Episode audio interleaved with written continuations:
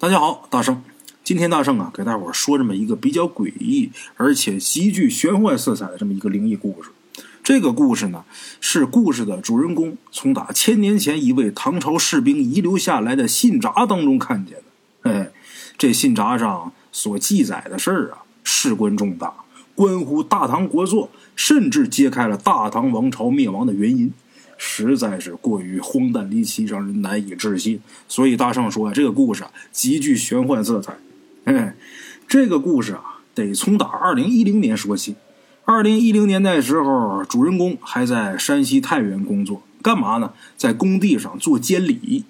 当时他们公司啊承接了一个工程，这个工程呢是在一座山上建别墅群。接了这活之后，就把主人公给派过去。说实话啊。主人公其实他不想去，为什么呢？因为这个要建别墅群的那个山呢，是一座荒山。这个荒山呢，是吕梁山脉的一部分。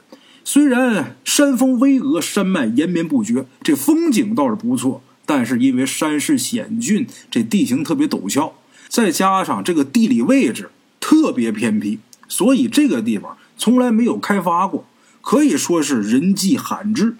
哎。这山上除了石头，就是特别茂密的参天古树。这手机连信号都没有，这地方几乎就是与世隔绝。上个山估计十天半个月的都不一定能下来一趟。咱说这罪啊，不是一般人能受得了的。这活儿派给他了，他当时啊就拒绝了。但是领导发话了，工作不能挑三拣四，你可以不干，拿工资走人。那时候主人公刚毕业呀，没有钱呐，所以人也有点怂。心里边合计，人在屋檐下，不得不低头。于是呢，就妥协了。简言结说，到了工地上，在山上一待就是两个月，这人呐都呆傻了。每天心里都骂这些盖别墅的人是不是有毛病啊？放着山下平坦的土地你不用，非得把这别墅盖在这荒无人烟的山上，你这不是吃饱了撑的吗？后来呀，他才知道，这个别墅之所以要盖在山上，那是有原因的。这跟风水有关系，哎，这个咱们一会儿再说。且说主人公到了的第三个月，实在是撑不下去了，所以就请了一周的假，回了一趟家散散心。等一周以后他再回来，这工地上啊出事儿了。出什么事儿呢？这工地上啊有这么三个工人，这三个工人轮休的时候，他们没下山，干嘛去了呢？去山里边去玩去了。因为山路特别陡峭，特别难走，其中有一名工人一不小心从打断崖处失足落下，哎，这断崖下边云雾缭绕，深不见底。当时把同行那两位工友就给吓坏了，赶紧是匆忙返回工地，叫上几个人拿着绳索来到断崖处，下到崖底去搜寻那名坠崖的工人。找着之后，发现这工人呐还活着，该着这工人他命不该绝。正好掉在这个崖底的一棵树上，掉到这棵树上缓了一下，再加上这崖底有特别厚的一层枯叶，所以呢，这工人保住了一条性命，但是这腿给摔断了。把这工人救上来之后送医院，这个咱们暂且不提。这事儿呢，跟咱们故事的主人公也没有关系。咱们主人公听了之后啊，也没怎么在意，只不过晚上的时候啊。这工地上啊，有一位跟他关系还不错的老乡，突然找到他，干嘛呢？这老乡告诉他呀，救那个坠崖工人的时候，他也跟着去了，而且他也下到了崖底。他说啊，他在崖底看见了一些东西。哎，主人公就问他：“你看见什么了呀？”他的这位老乡啊，神秘兮兮的。特别小声的告诉他，说是看到了一些古代的盔甲和武器，哎，那些东西都锈迹斑斑的，估计年代啊，应该很久远了。然后他这老乡就问他，说那些东西值不值钱？哎，咱们主人公说啊，如果说真的是年代久远的古物，那肯定是值钱的，弄不好那一件就能让你这辈子衣食无忧，哎。主人公也就是随口一说，但是那老乡却听得两眼放光，非得拉着他再去看看去，然后跟他说：“如果说那些东西真的值钱的话，他们两个人五五分账。”主人公一听，那好吧，万一那些东西真值钱了，他也动心了。简言杰说，第二天下班以后，他跟着他那老乡拿着绳索，两个人来到断崖处，两人一起下到崖底。这时候，主人公发现这地方啊，居然是一处山谷，四面环山，壁立千仞，这位置十分隐蔽。哎，这老乡往前走了几步，指着前面草丛，让主人公看。他走上前之后啊，就发现这些个杂草当中啊，散落着很多古代士兵所用的盔甲跟武器，有些呢被泥土扮演着，锈迹斑斑，这会儿已经看不出来原来的色泽。他想捡起来一把铜剑，可是没想到这手轻轻一握，那铜剑的剑柄就碎成渣了。他那老乡问他怎么样？这些东西值不值钱呢？他跟他老乡说呀：“我虽然说不知道这些东西是哪朝哪代的，但是估计啊，这些东西在这儿少说也得有几百年了。日久碎身，风吹雨打，被腐蚀的特别严重，也不知道还有没有价值。”这时候，他那老乡告诉他，在这山谷里边，像这种盔甲跟武器，有都是。可以说数不胜数。如果这玩意儿真值钱的话，那咱俩发财了。这时候主人公就有点奇怪：这么多的盔甲跟武器，是谁丢这儿的？又为什么要丢这儿啊？正当他疑惑不解的时候，他那老乡啊，突然间这眼神怔怔的看着前方，好像是看见什么东西了。然后他这老乡径直的走到一处崖壁那儿，拨开崖壁前的荒草。一个山洞赫然出现在他们俩的面前。主人公跟他这位老乡啊，两个人面面相觑。深山，崖下山洞，哎，这就不得不让人联想。莫非我们今天要有那么一番奇遇吗？哎，就这样，两个人兴冲冲的到了这个洞里边。刚进这个洞里边，他俩就都觉得这个山洞里边有点阴冷。越深越冷，深处特别幽暗。这位老乡拿出手机，打开手电筒，两个人小心翼翼往前走。沿途散落着不少盔甲跟武器，越往前走，地上的盔甲和武器就越多。而且主人公还发现啊，那些盔甲里边竟然有东西。仔细一看，什么呢？原来是并没有完全腐烂的尸骸，当然这会儿已经是干尸。一看见这个。不禁倒吸一口凉气。原来这些盔甲都是被人穿戴在身上的，这些武器是原来这些人拿在手里的。只不过人死以后，日久天长，这尸骸腐化成泥，所以才留下这些盔甲跟武器。当然，这洞里边因为空气稀薄，所以呢，有些尸骸保存的还算是比较完好。可是洞外的早就已经烂没了，那武器铜的都快烂没了。一想到这儿啊，主人公有点害怕，顿时觉得这个山洞里边特别阴森。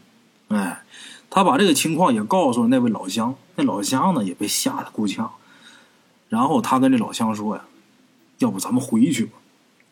这老乡虽然说挺害怕、哆里哆嗦的，但是仍然还是坚持再往前走走看看，万一前面再有什么值钱的东西呢？主人公这一听啊，哎，这真是要钱不要命。就这样，两个人呢又往前走了一会儿，结果还是一无所获。这洞里边的空气呀，渐渐变得比较稀薄，越往里边越稀薄。然后他感觉这个呼吸呢都开始有些不顺畅，于是就又跟这老乡说：“不能再往前走了，走的越深，咱俩就越危险。”这老乡也特别识趣儿，点点头。就在他们两个想要返回去的时候，他这老乡突然间停住了脚步。从打一具尸骸旁边捡起了一样东西，什么呢？一册书札，也就是书信，大概能有几十页吧。这是一种咱们主人公从来没有见过的纸质，这种纸质显得特别的厚实。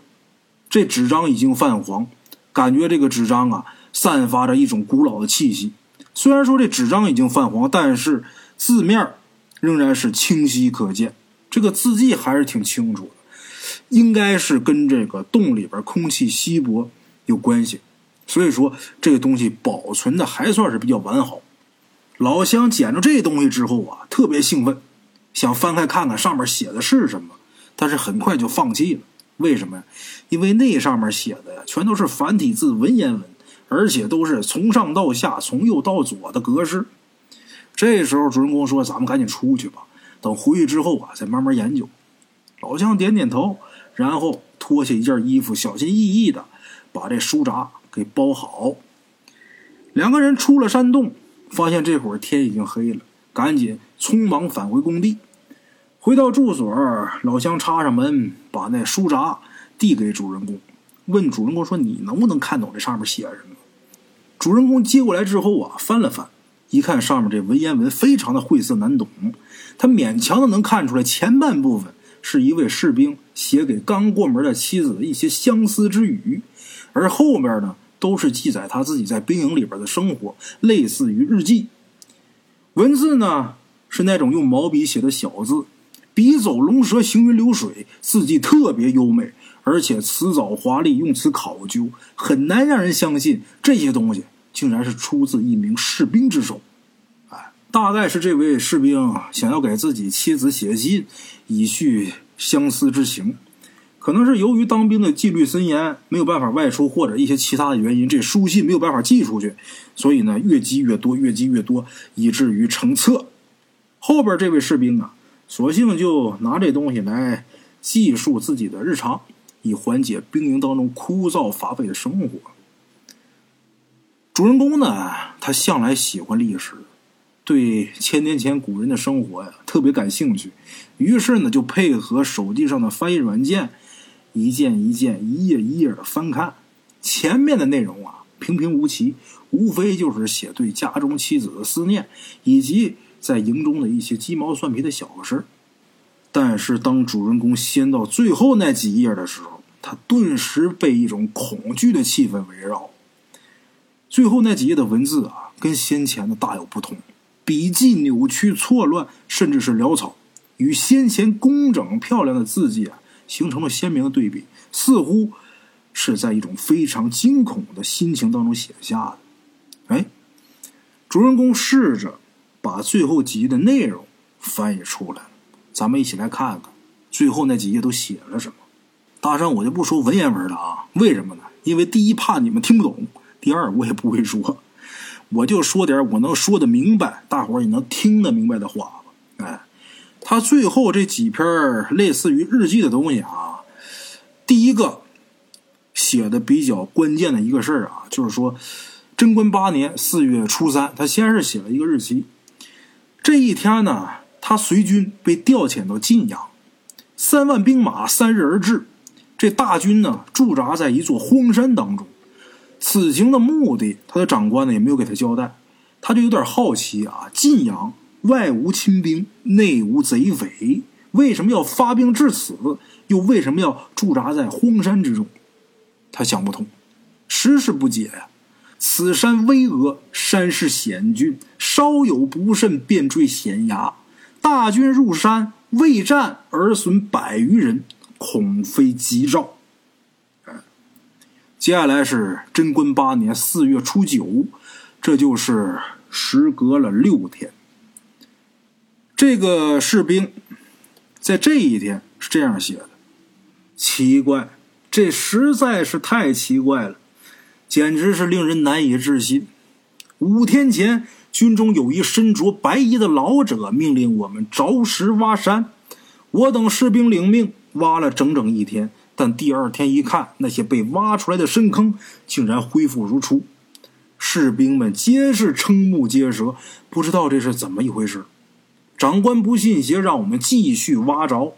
然而第二天，那些挖出来的石头又消失了，挖开的石坑又填平了。一连几日皆是如此，这真是太诡异了。我感觉这座山似乎有点邪乎，它好像是活着的。这座山中透着一股诡异的气氛，我有一种不祥的预感。这是这位士兵贞观八年四月九号那天，四月初九那天，他写下来的。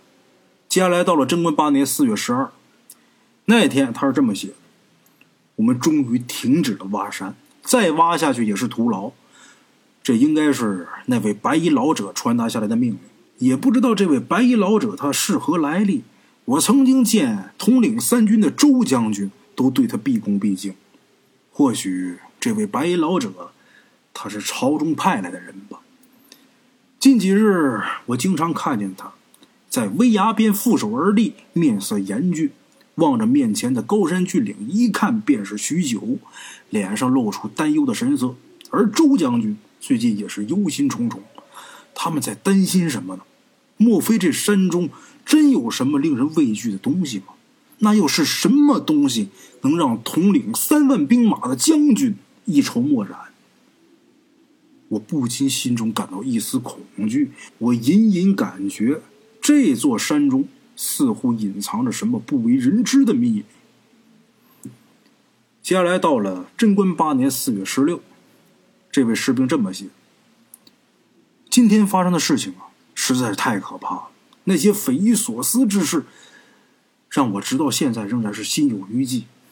那白衣老者让人自山下运来九根奇怪的木头，每根木头丈长有余，也不知是何树何木，竟然都重于千斤，坚硬无比，如铁石一般，一端尖锐，就像一颗巨大的钉子，上面密密麻麻的。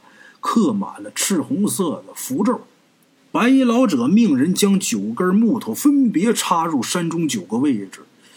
当士兵们把木头楔入山中的时候，这时候恐怖的事情发生了：山石之中竟然涌出血水，残流不止。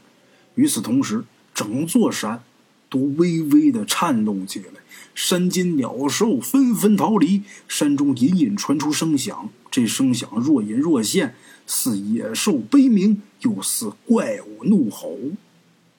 见如此怪象，士兵们皆是胆战心惊，不敢再有所举动。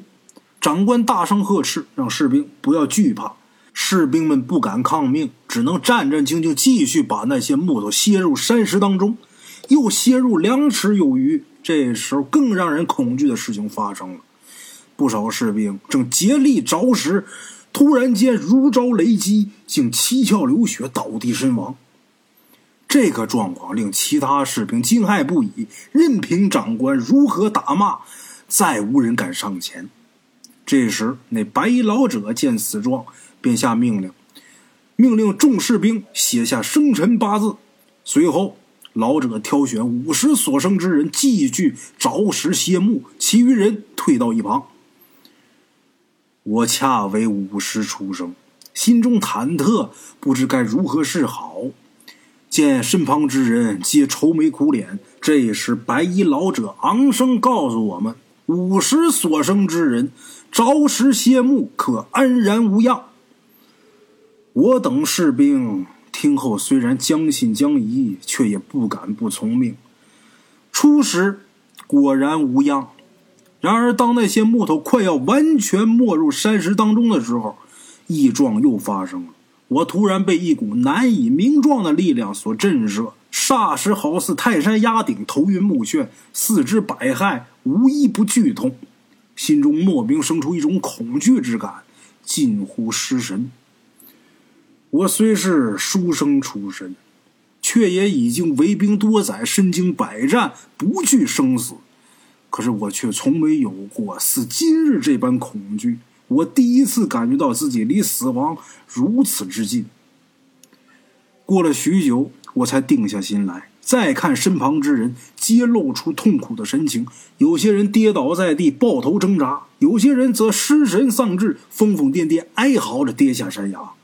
几乎所有人都被这一幕给惊呆了，唯有那白衣老者镇定自若。他随之下令。让我们将最后那些露在外边的木头插入山石当中。长官们在身后手持刀剑，我等士兵不敢不从，唯有拼死一试，生死由命。当所有木头完全插入山石当中之后，我不禁长舒一口气，心中暗道：我终于活下来了。然而还没来得及我庆幸。便觉得脚下山石开始震动，几乎没有办法站立，整座山都在剧烈的晃动。霎时间，地动山摇，面前整座山峰都塌下去，成了山谷。士兵们喊的喊，叫的叫，挣扎声、哀嚎声不绝于耳，死伤无数。随后，自那深谷当中传出一声嘶吼，响彻天地，震耳欲聋。我战战兢兢地望向深谷，竟见一条白龙自一处崖壁破石而出。那龙硕大无比，周身被一团金色的气体笼罩，朦朦胧胧，如虚如幻，看不真切。那龙仰天怒吼，然后冲天而起，跃出深谷，自空中蜿蜒穿梭。山崖上众人在巨龙腹下，如同蝼蚁一般，无不胆战心惊。但片刻之后，我发觉那条巨龙有些不对，它在空中穿梭翻滚之姿，好似蛇虫受创挣扎，显得特别痛苦。又过了一会儿，那巨龙周身金黄之气散去，我看，在巨龙身上，竟然有九个血洞，鲜血淋漓，滚烫的龙血不断的自伤口落下，落在地上，滋滋作响。巨龙的伤势看起来很重。在空中不停的嘶吼挣扎，没一会儿，便已力竭，摇摇欲坠。龙之将亡，昂首望天，好似心有不甘，发出低沉的龙吟声，如泣如诉，十分悲怨。陡然间，空中响起一声炸雷，随之浓云遮日，天昏地暗，大风起，吹得白衣老者的衣衫猎猎作响。白衣老者昂头，目不转睛望着空中巨龙，面色显得很是凝重。须臾间，大雨倾盆而下，空中黑云涌动，电闪雷鸣，伴随隆隆的雷声，密密麻麻的雷电一道接着一道的劈下来，悉数落在我等士兵所在的山中。顿时山崩地裂，乱石飞溅，士兵死伤惨重。天雷轰山。也把埋在山中的九根刻着符咒的木头悉数震出，但见空中巨龙绝境逢生，摇头摆尾，周身再次出现金黄之气，仰天嘶吼，山野震荡，林木悚然，然后飞入山谷，引入山石之中。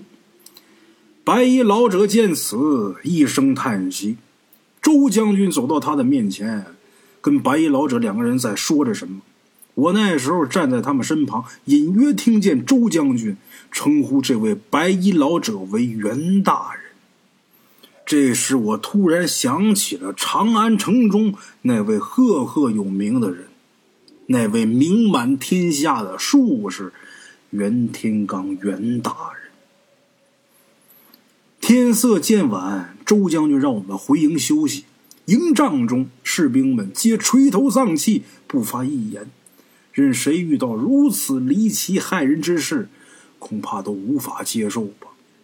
我等士兵并非贪生怕死之徒，然而也不想白白送死啊！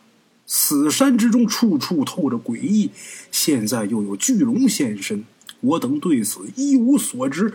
多少兄弟丧命黄泉，却连自己敌人是谁都不知道啊！怎么能没有怨气？周将军与袁大人不置一言，他们到底在隐藏着什么呀？我们三万兵马千里迢迢来此地，究竟是为何？是来屠龙吗？那屠龙到底有没有屠成啊？先前发生的那些怪事，又该作何解释啊？他们如果再执意隐瞒，怕是要人心不稳，军心涣散。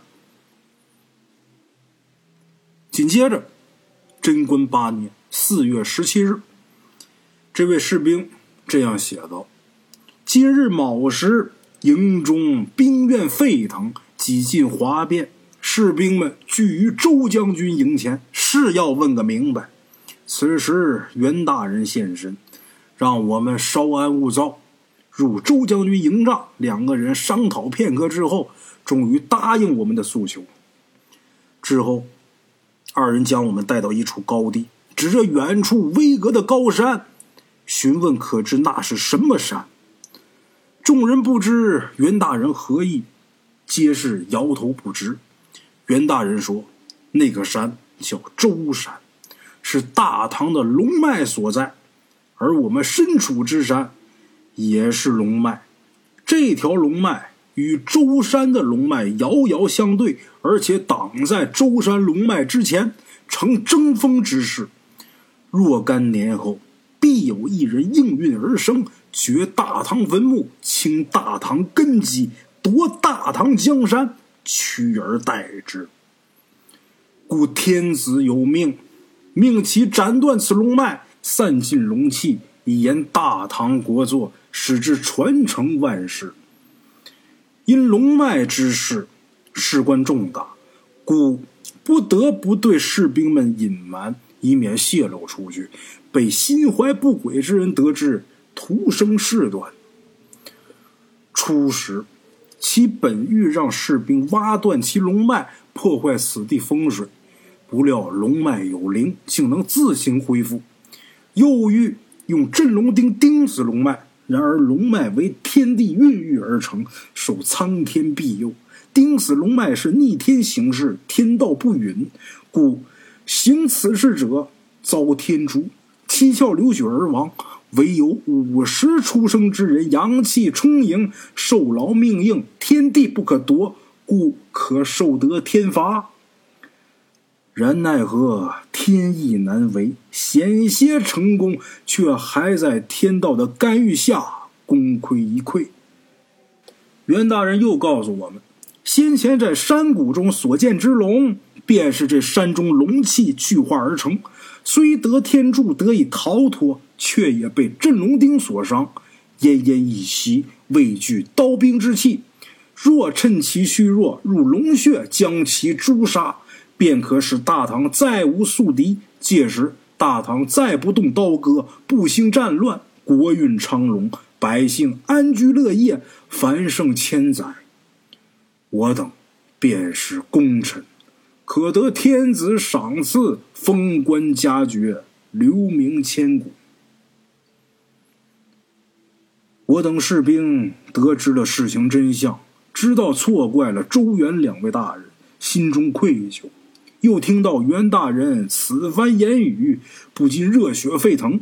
为了大唐，为了百姓，哪怕逆天而行，哪怕身死魂丧，也要屠龙以报国恩。袁大人见士兵们士气旺盛，点了点头，又叮嘱我们，告诉我们那龙得上天保佑，我们此去屠龙，定然不会一帆风顺。途中必会有山精野怪相阻，那些妖物善变化，恐怕会化作人形，隐藏于军中。届时袁大人会在崖上施术，令他们显现出原形，我们将他们砍杀便可。之后，袁大人将我们带到崖前，指着谷中一山洞，便说：“那是先前那龙破石而出之处，也是龙穴所在，龙就栖息在那。”我等士兵听罢，手持刀剑，义无反顾，下到崖底，舍生忘死，向着龙穴涌去。虽知此行凶多吉少，但我身为大唐士兵，为了大唐，为了百姓，我不得不去。愿舍武之身，换大唐盛世千载。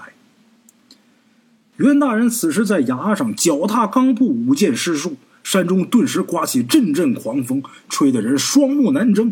等狂风平息之后，军中果然出现了许多妖物，或是虎头狼首，或是人面兽身，皆面露狰狞，跃跃欲扑人。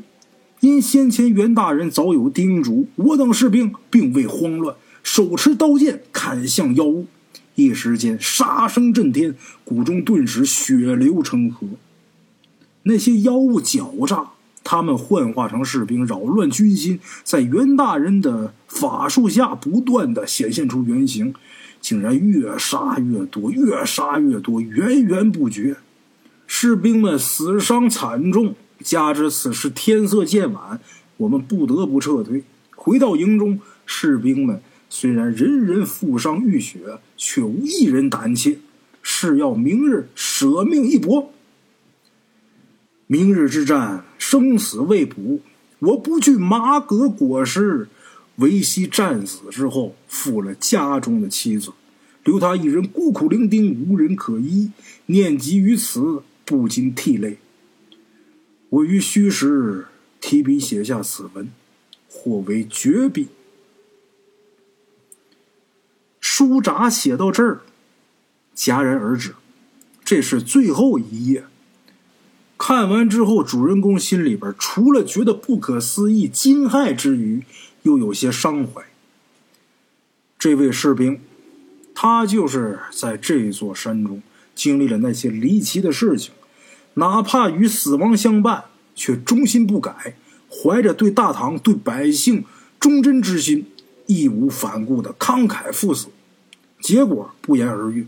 从他遗留下来的书札来看，定然。已经战死在山谷当中。根据历史来看，他们的屠龙之举肯定是没有成功。大唐国祚二百八十九年，溃于黄巢而亡于朱温。如此看来，那个应龙脉而生的帝王，就是朱温吧？主人公叹了一口气，刚想合上书札。却看到最后一页的背面还另有文字，字迹非常的潦草，也没有注明写书的日期，似乎是当日增添的内容。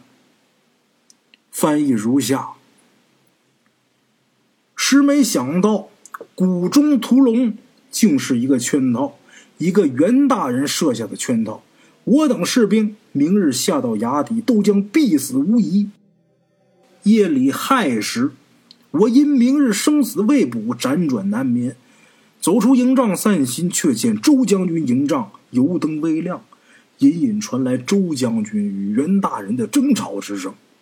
好奇之下，我便侧耳倾听。从两人争吵的只言片语当中，我听到了一件让我难以置信的事原来那龙气所化之龙，并没有被镇龙钉所伤。也不畏惧士兵们的刀剑，所以以刀剑凡间的兵器来屠龙，无异于痴人说梦。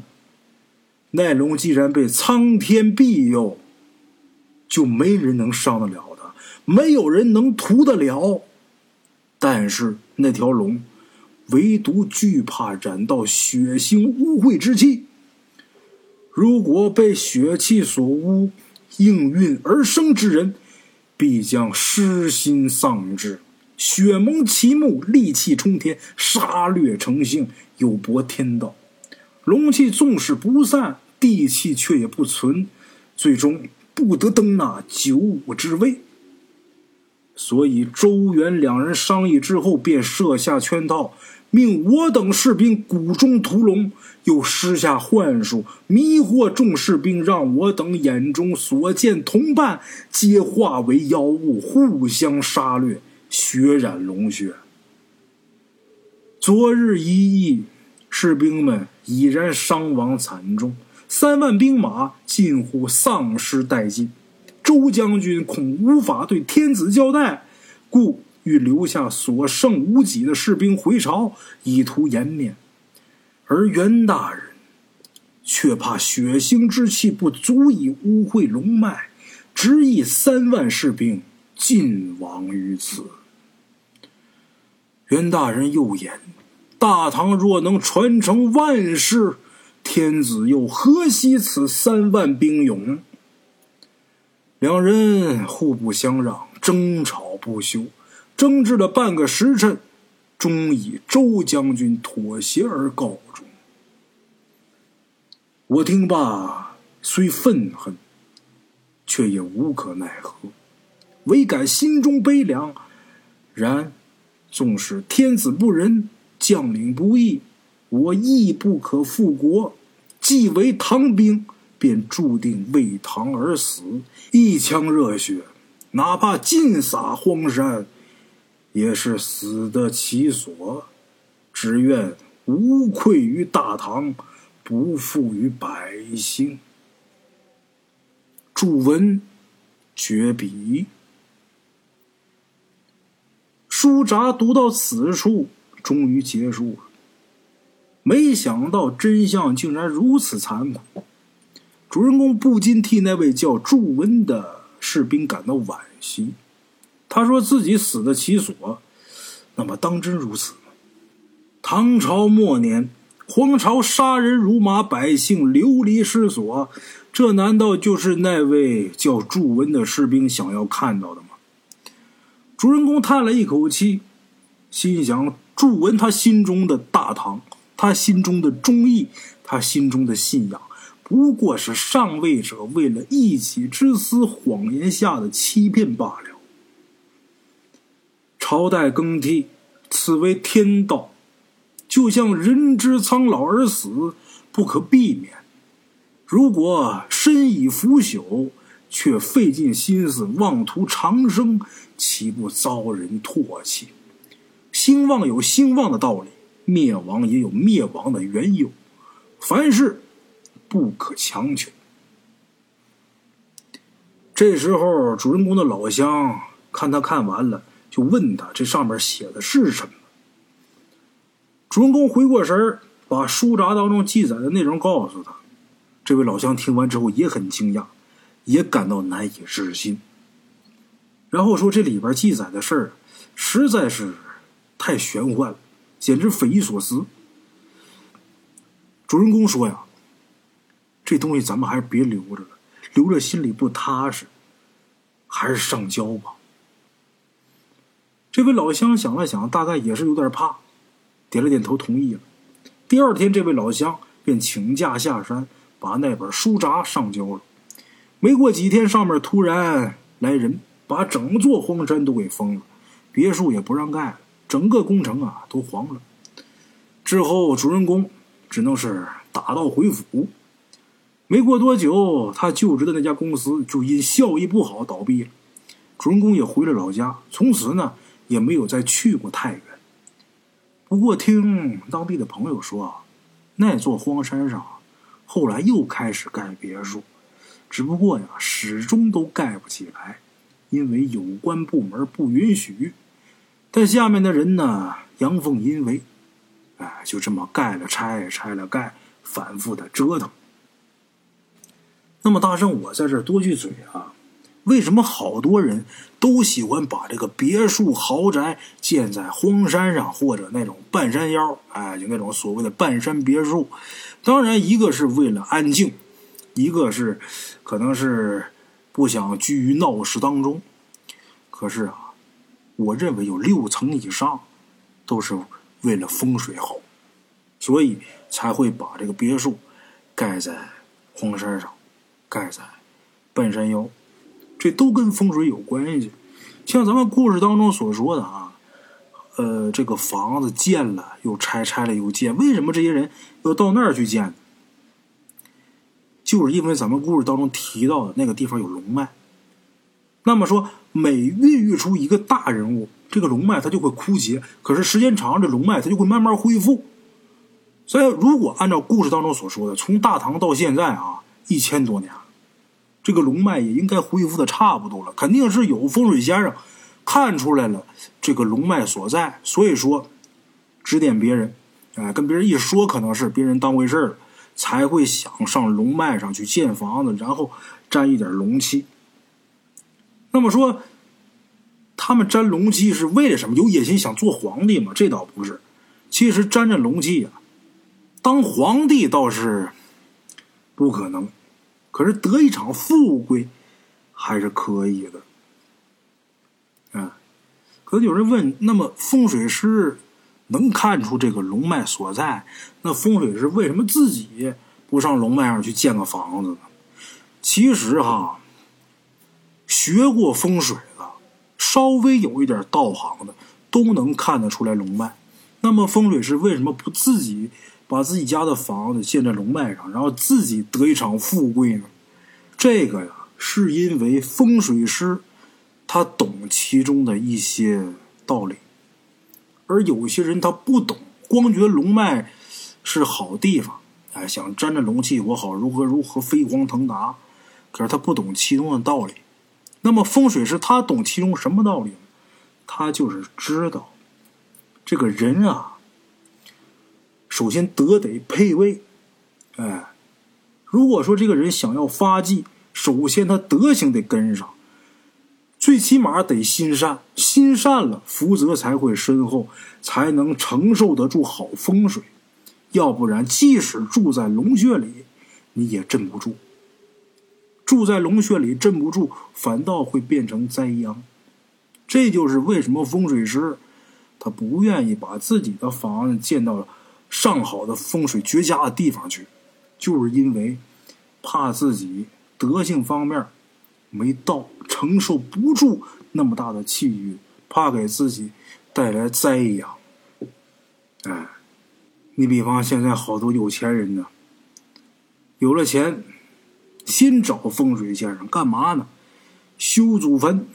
甚至说迁祖坟，往哪儿迁呢？从原来那个风水挺好的地方迁到风水更好的地方。